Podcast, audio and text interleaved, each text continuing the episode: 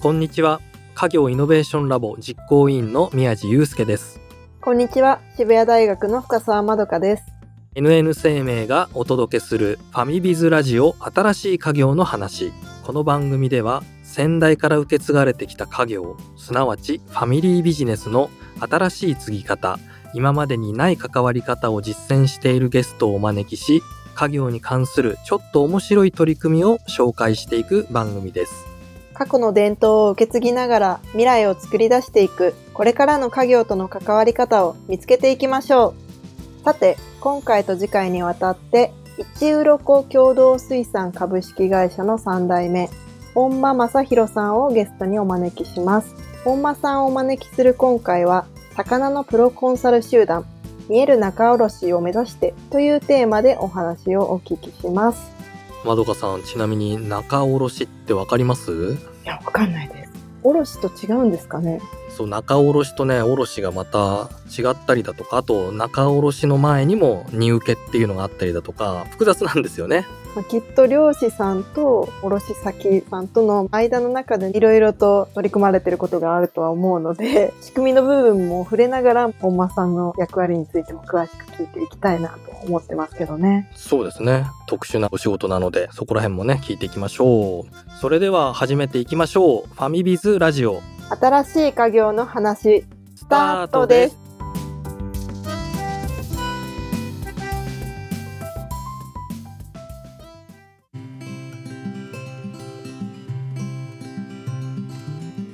新しい家業の話。本日は本間さんにお話を伺っていきます。よろしくお願いします。本間さんに今回は魚のプロコンサル集団見える仲卸を目指してというテーマでお話をお聞きしていきます。では最初に本間さん簡単に自己紹介をお願いしてもよろしいでしょうか？北海道札幌市で水産仲卸をやってます。一中ロコ共同水産の本間正弘です。前職はですね高校の教員をやっておりまして日本史を教えてました。大学卒業して教員を2年やってその後に家業である一中ロコ共同水産に入社して今で7年目になります。働いてっていけてないなっていうところでですねもっとこういう風にしたらいいんじゃないかみたいなところで僕が最初にやったのは結構採用みたいなこんなんじゃ人来ないなっていうところでもうちょっと人来るためにはどうしようっていうので見える仲卸かっていうどんどんアウトプットをしているっていうか見せ方をかっこよくしていろんな人に興味持ってもらえるようにみたいな活動をやっております。高校教師から家業って珍しいパターンですね。今までなかったよね。なかったですね。2年間高校で教えられてたんですか？そうです。2年間やって俺は向いてないなと思ってやめました。それなんで思ったら向いてないってもともと反面教師的な感じで教師になりたくてですね。日本史の知識とかそういうことじゃねえだろういい先生っていうのはみたいな。GTO 的発想で行ったんですけど知識は必要だったっていうところですよね。知識ないとなれないでしょそもそも。めっちゃ浅い知識で乗り込んでってしまったのでそこでちょっとあこれはちょっと違うなともともと家業に戻ろうみたいな計画はあったんですか？いえ全くなかったのでもう本当に会社の住所も知らなかったぐらいです。子供の頃遊びに行ったこととかは？あ全くないですね。あそうなんだ。本当に最初はじゃあ高校教師として人生を全うしようと思ってたの？そうですね。学校の先生には中学生ぐらいの時からなりたいなって言ってたんであんまりそれ以外は考えてなかったですね。中学生からの夢を2年で見切りをつけたそうそうそう。違うなっていうところですよね。そこはもう迷いはなかったんですか？すごい楽しかったは楽しかった。あの嫌でやめたわけでは全くないんですけどちょうど25になった時にずっとやってるイメージはあんまり湧かなかったっていうのと楽しいうちにやめた方がいいなっていうところでだから全然悔いとか未練はないですね。いざやめてみてじゃあどうしようってなるじゃないですか。その時はどういうふうに考えたんですか？家業継ぐ気がないのが全く0%ではなかったと思うんですよね。潜在意識の中で多分。何パーセントか頭の片隅にあったので入るかと。他の選択肢はなかったんですか？その教師を辞めるターニングポイント的なのもちょっとあってですね。父親に負けたくなかったんですよね。学校の先生やってればそれなりにいい息子かなと思ってたんですけど公務員バカにしてきたりとかいいよな休み多くてみたいなとか給料も勝てないじゃないですかなかなか。だからこれどうやって勝てばいいんだろうと思った時にやっぱ会社入って倒すしかないなみたいな。それはもう小さい頃からお父さんへの負けん気じゃないですけど、何か勝ちたいみたいな欲ってずっとあったんですか？その仕事柄なんですけど、朝起きたらもういない。で、僕が部活から帰ってきたらもう寝てるみたいな、同じ家に住んでても会わないみたいなところは結構あったので、そんなにコミュニケーション取ってなかったので、まあなんとなく昔から父親に対してだけじゃないですけど、負けたくねえなみたいなところはなんか勉強とか部活とか、なんかそういうのはありました。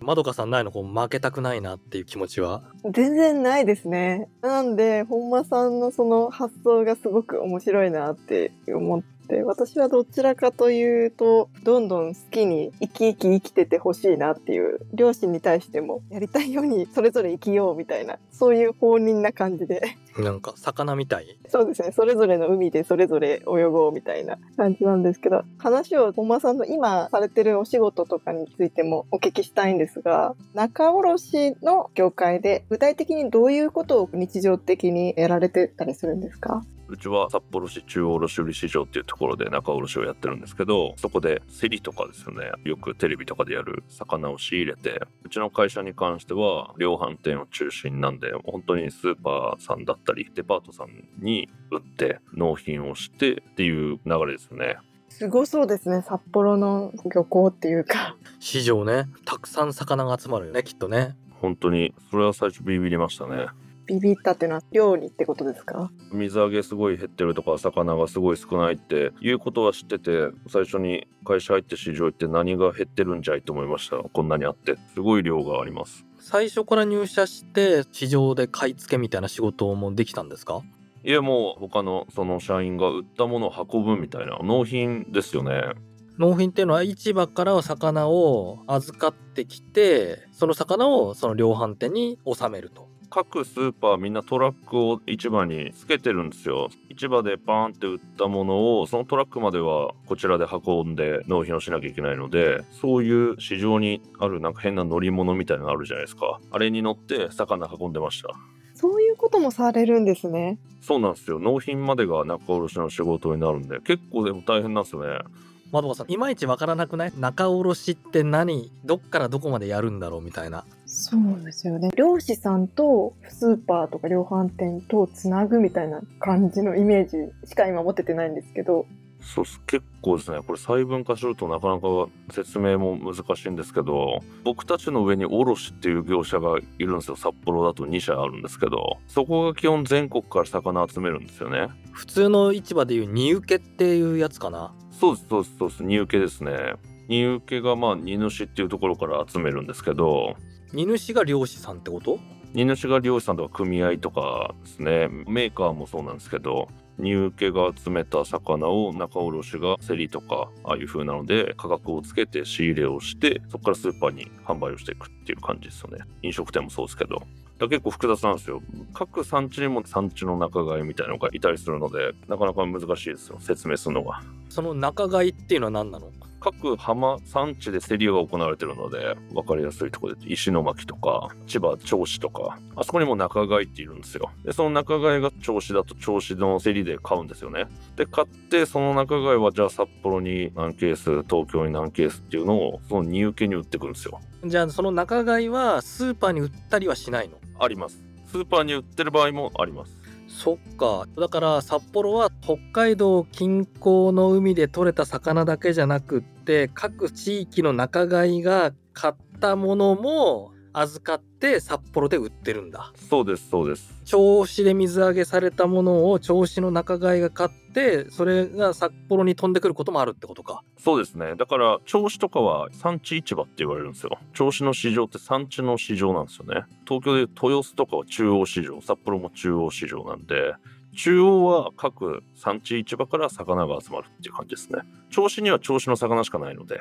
中央には各産地の魚が荷受けが集めてくるってことか。そうですね。ってことは産地には荷受けはいないのか。荷受けは一応いないですね。なるほど。きっと日常的に本当にいろんな関係者の人とやり取りされるってことが多いんでしょうね。立場的にも。そうですね。業者数は結構多いですよね。卸の方とももちろんやり取りするし、実際に卸先の方々ともやり取りをする。そうですね初めて知りました。こういう仕組みになっているんだっていう。僕ら大体ねスーパーで目を通すぐらいだもんねそうなんですよね。本間さんももともと会社の住所すら知らなかったみたいなお話さっきありましたけど、こういう仕組みの中で、うちの会社はこんなことやってるんだみたいなことも、あんまり最初の頃は知らなかったみたいなことがあったんですか？全然知らなかったですね。仲卸っていうのはしてたんで、でも僕も世間一般の知識しかなかったので、自分は仲卸っていらねえだろうと思ってたんですよ。産地から直接の方が変な業者入んない方がいいだろうと思って、やっぱりきつい厳しい業界なんだろうなと思っては入ってるんですけど、いろいろやっていくと、ああ、なるほどなるほどみたいな、こういう役割分担してるんだみたいな。具体的にどこら辺がやっぱり必要なんですか？僕だから仲卸って一定でマージンっていうかもらってるのかと思ってたんですけどスーパーのチラシとかありますよね。あれ23週間ぐらい前に値段決まってるんですよね。そしたらあるかどうかわからないじゃないですか。で魚ってやっぱり相場がすぐ変動してしまうのでサンマ98円とかのチラシを決めてもその日300円ぐらいの時もあるんですよ。えー、それめっちゃ赤字になるじゃん。あ一発100万円とか200万円ぐらいは赤字になる時あるんですよ。でそのリスクは僕たちなんですよね。えーじゃあおいおい勝手にそんなチラシ打つなよって感じじゃん。それまずいっすよみたいなのはあったりとか。だから結構そのリスク背負ったりはしますよね。すごい。なんかリスク症っていうか勝手になんか処和されてるっていう感じだけどね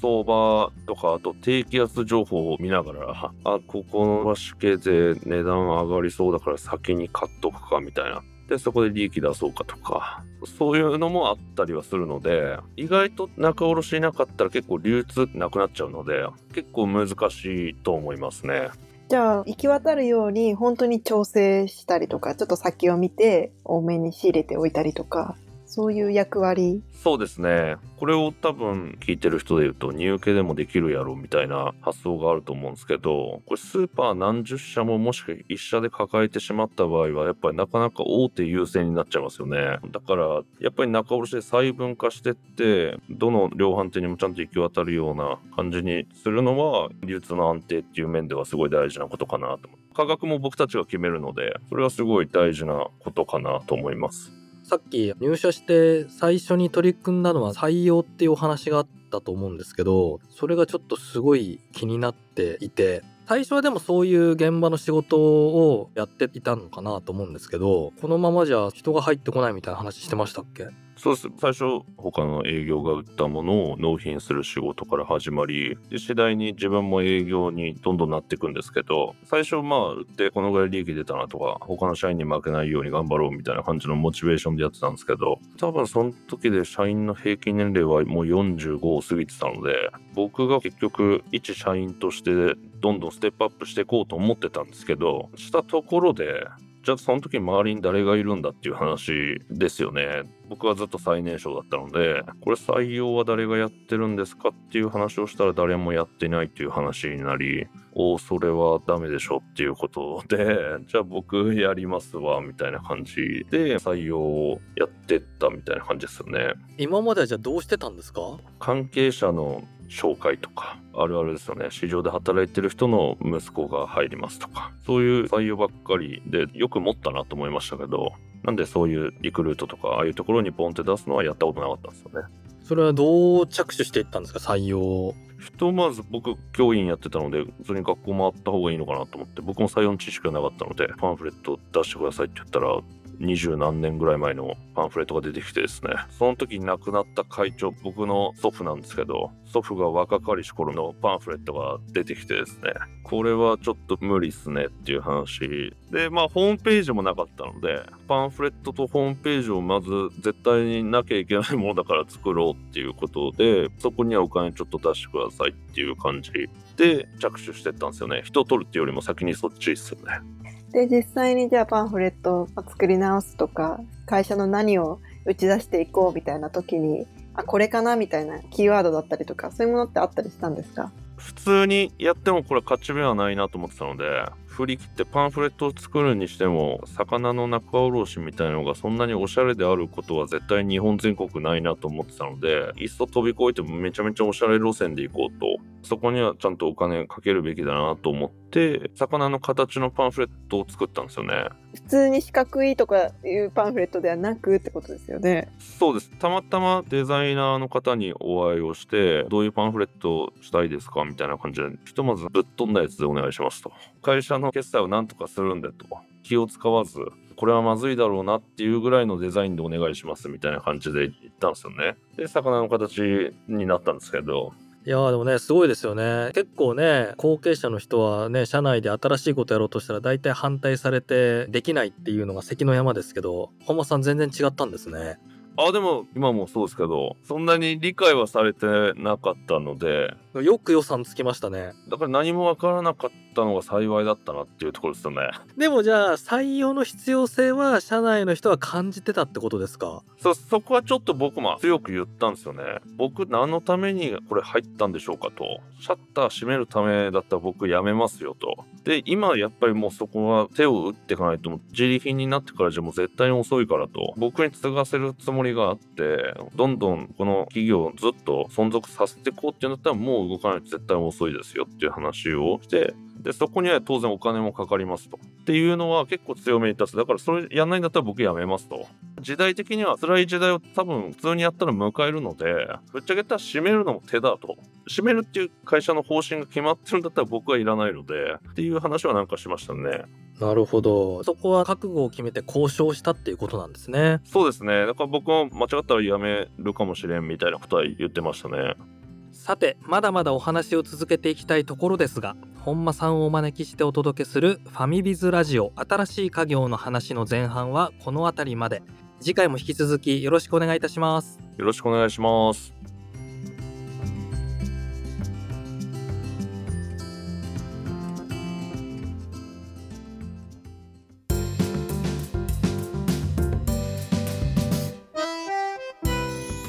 ファミビズラジオ新しい家業の話エンディングの時間となりました。まどかさんいかがでした？本間さんがところどころですごく自分の気持ちに正直に生きてらっしゃるっていうのがすごく伝わってきたなって思ってるんですけどその中でも特にお父さんに負けたくないみたいな思いで倒すしかないとかも言ってたねなんかね。そうですね。じゃあどうやったら倒せるんだろうみたいなところから会社の経営のこととか取り組みのこといろいろ考えられてるっていうのがすごく面白いなと思いながら伺ってたんですけど。うん確かに。でもそれでねなんか行き着いたところが採用だったっていうのはなんか面白いよね。そうですよね。まず最初力を入れてやったことが採用活動でっていう。自分が一番年下で自分の右腕が欲しいのにいつまでたっても下が入ってこなかったらちょっと不安にはなるよね。確かにね。そうですよね。特に採用活動を考えるっていうことはつまり未来の仲間たちを考えるっていうことだと思うのでそこが自然と会社の経営を考えることだったりとかそういう意識の変化だったりそういう覚悟にもつながったんだろうなっていう話はすごく腑に落ちながら聞いてたんですけどそうですね確かにいや僕ねあの事業承継三種の神器っていう話をよくするんだけど農家に対して多いんだけど農家やっぱ生産がね一番大事なところだから生産に入ろうとするんだけどそこも大事なんだけど営業とお金回りと採用この3つを先に先代から巻き取って自分の管轄下に置いてしまおうっていう話をするんですよ。そのうちのやっぱりね採用を本間さんはね一番早く自分の管轄下に置いて将来の自分の右腕をねこう採用するところに行ったっていうのはすごいいい決断だったなって話聞いててね思いましたね。会社の人っていう資源に関わる部分だと思うのでそこを責任を持つっていうのはすごく大事なことですよね。そうですねそういうわけで次回も引き続きね本間さんをお招きして魚のプロコンサル集団見える仲卸を目指してというテーマでお届けいたします。番組のハッシュタグはファミビズ。そしてポッドキャストのコメントでもご意見ご感想をお待ちしています。NN 生命がお届けする番組ファミビズラジオ新しい家業の話。お相手は家業イノベーションラボ実行委員の宮地祐介と渋谷大学の深澤まどかでした。また次回お会いしましょう